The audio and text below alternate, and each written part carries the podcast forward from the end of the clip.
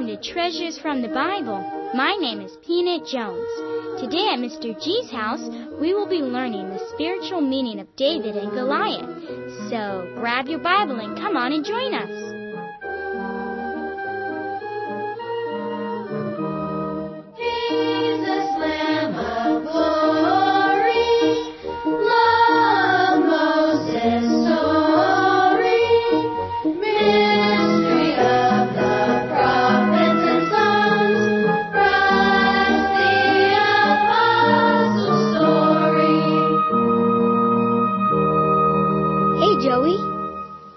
I'd find you here today. What's that in your hand? Hi, Wolfie. Well, I made something, but it's top secret. You can't tell anyone. Roger that, Joey. I won't tell anybody. It's a special little gadget that I made, and I decided to use it to pick apples from off that tree right there. Look, here comes Lizzie. Hi, what are you two doing? Hi, Lizzie. Just discussing how to pick some apples off that tree. Oh, well, let me help. After all, I like apples, too. You might as well tell her, Joey. Okay. I invented this. What is it? It's for picking apples. I was going to show Wolfie how to use it, just when you walked up. Come on, show us how it works, Joey. I can't wait to bite in one of those red, crisp apples. Here, I'll show you. I've been practicing all morning long. Watch this. That's one crisp apple. Whoa, neat.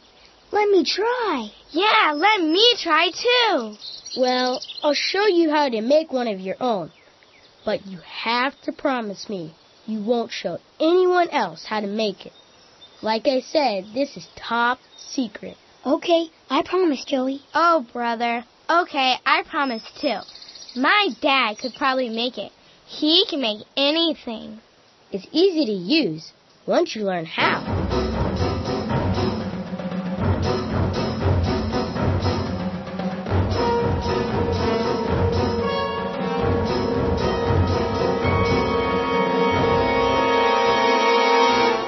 Okay, Wolfie and Lizzie, now you're ready to give it a try. But one thing I must tell you both first. You have to have good aim. If not, you won't hit the apple so it falls right off the tree. I know. Oh, I have good aim, Joey. You can count on that. That's why I'm so good at beating you in basketball. Yeah, well, that's a different story. Here I go. Ready, aim. I got one. This is so good. Let me try now. Okay, but remember what I said. Watch out. 1, 2, 3. Did I hit the apple? I'm afraid you hit something else, Lizzie. What? What else could I have hit? Come over here, Lizzie, Wolfie. Oh, no, what did I do? I hit a bird. Oh, no, poor bird. Oh, I'm so sorry, little bird. Oh, no. He looks dead, Lizzie. Dead? He can't be dead. He's not moving, Lizzie. And look, those other birds must be his mommy and daddy. Oh, no, look what I've done. That's okay, Lizzie. It was an accident.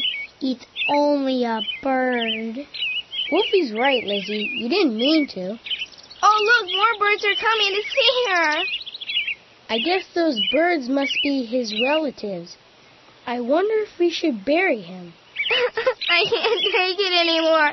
It's all my fault. Lizzie, wait. Come back here. You're not to blame. Why are girls so emotional, Wolfie? They're just sensitive, Joey. You have to put yourself in their shoes. Feel what they feel. Understand what they're going through. And how do you plan on doing that, Wolfie? I don't know.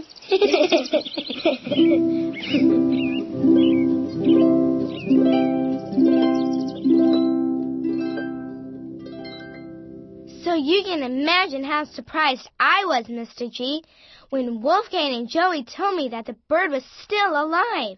after they splashed some water on it. It just sat up and then flew away with the rest of his family. I'm glad that there was a happy ending to your story, kids. Once again, we see God's hand of mercy on his creation, as well as his children, the true believers. Well, we better get started with our lesson. Can anyone say our memory verse for all the boys and girls listening today? I'll try, Mr. G. Go ahead, Lizzie. Okay, Ephesians 6:10. Finally, my brethren, be strong in the Lord and in the power of his might. Thank you, Lizzie. Today, we'll be talking about the story of David and Goliath. I've read that story before. It's in 1 Samuel. Right, Joey. Let's turn to 1 Samuel chapter 17 and start reading in verse 45 to 49. Rudy, can you take the very first verse? And then, let's see, Lizzie will go next, Joey, Wolfgang, and Peanut. Verse 45 says, Then said David to the Philistine, Thou comest to me with a sword, and with a spear, and with a shield. But I come to thee in the name of the Lord of hosts, the God of the armies of Israel, whom thou hast defied. Verse 46 reads, This day will the Lord deliver thee into mine hand, and I will smite thee, and take thine head from thee, and I will give the carcasses of the host of the Philistines this day unto the fowls of the air, and to the wild beasts of the earth, that all the earth may know that there is a God in Israel. Okay, verse 47. And all the assembly shall know that the Lord saveth not with sword and spear. For the battle is the Lord's, and he will give you into our hands. Verse 48. And it came to pass, when the Philistine arose, and came and drew nigh to meet David, that David hasted, and ran toward the army to meet the Philistine. And verse 49 says, And David put his hand in his bag, and took thence a stone, and slang, and smote the Philistine in his forehead, that the stone sunk into his forehead, and he fell upon his face to the earth. And I'll read verse 40. And he took his staff in his hand, and chose him 5 smooth stones out of the brook, and put them in a shepherd's bag which he had, even in a scrip, and his sling was in his hand, and he drew near to the Philistine. Okay, so here we have David, who is just a boy, according to verse 33, and he was a shepherd. Do any of you know who else is called a shepherd in the Bible? Jesus is called the Good Shepherd, right, Mr. G? Right, Peanut. In, let's see, John, I think it's chapter 10. Right, let's see, verse 11, God says, I am the good shepherd. So, could David be a picture of Christ in this story? I think you're on the right track, Peanut. Can you take Luke 19, verse 10? Of course. Luke 19, verse 10 says, For the Son of Man is come to seek and to save that which was lost. Lost? Who got lost? God describes the believers in the Bible as lost sheep. Christ, as the good shepherd, seeks out his people and saves them by his death, burial, and resurrection. By nature, Wolfie, we are as lost sheep, dead in our sins, as Ephesians 2, 4 through 6 tells us. Would you like to quote that, please? Sure, Mr. G. Ephesians 2, verses 4 through 6. But God, who is rich in mercy, for his great love, wherewith he loved us, even when we were dead in sins, hath quickened us together with Christ. By grace ye are saved, and hath raised us up together, and made us sit together in heavenly places in Christ Jesus. Mr. G, why do you think David chose 5 smooth stones out of the brook? What could the spiritual meaning of that be? That's a good question, Lizzie. Well, we know from the Bible that the number 5 either refers to judgment or grace. Remember, Peanut just read in verse 49 that David killed Goliath with only one of those smooth stones. The stone is speaking about the Lord Jesus himself, according to Isaiah 28:16. Can you look that up, please? Sure, Mr. G. Isaiah 28, verse 16. Therefore thus saith the Lord God, Behold, I lay in Zion for a foundation, a stone, a tried stone, a precious cornerstone, a sure foundation. He that believeth shall not make haste. In Genesis 49:24, Christ is called both the stone of Israel and the shepherd. Just look that up.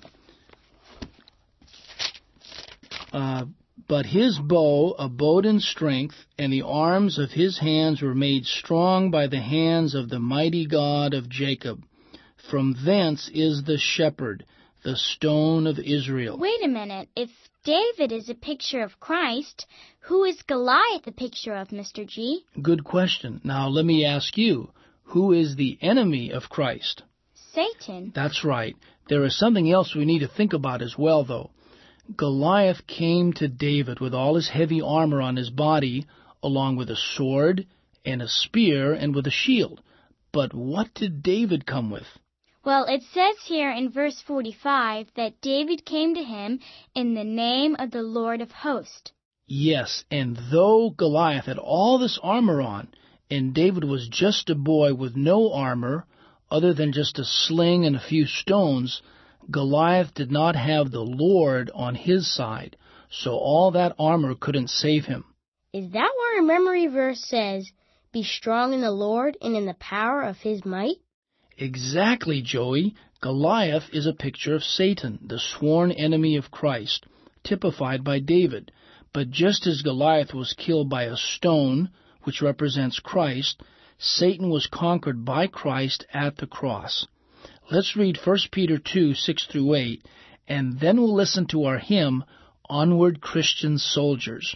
Wolfgang can take, verse 6, Lizzie, verse 7, and Joey can take verse 8. Wherefore, also it is contained in the Scripture, Behold, I lay in Sion a chief cornerstone, elect, precious, and he that believeth on him shall not be confounded. Okay, Lizzie? Unto you, therefore, which believe he is precious, but unto them which be disobedient. The stone which the builders disallowed, the same is made the head of the corner. And a stone of stumbling, and a rock of offense, even to them which stumble at the word, being disobedient, whereunto also they were appointed. Onward, Christian soldiers, marching us to war, with the cross of Jesus going on before. Christ the royal master leads against the foe, forward into battle, see his banners go. Christian soldiers marching.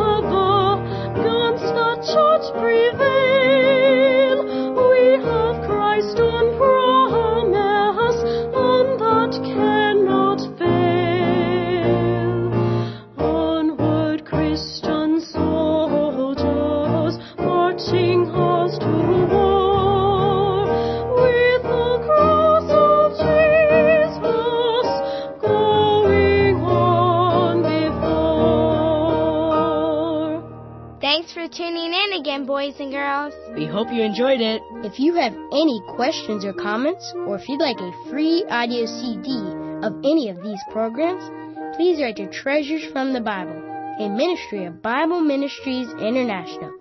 You can write in care of Family Radio, Oakland, California, 94621 USA. Today's program is entitled Poor Little Bird.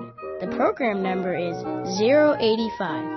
May God richly bless you with His salvation. Thanks for listening, and be sure and tune in next week when we'll learn something new from the Bible. Bye!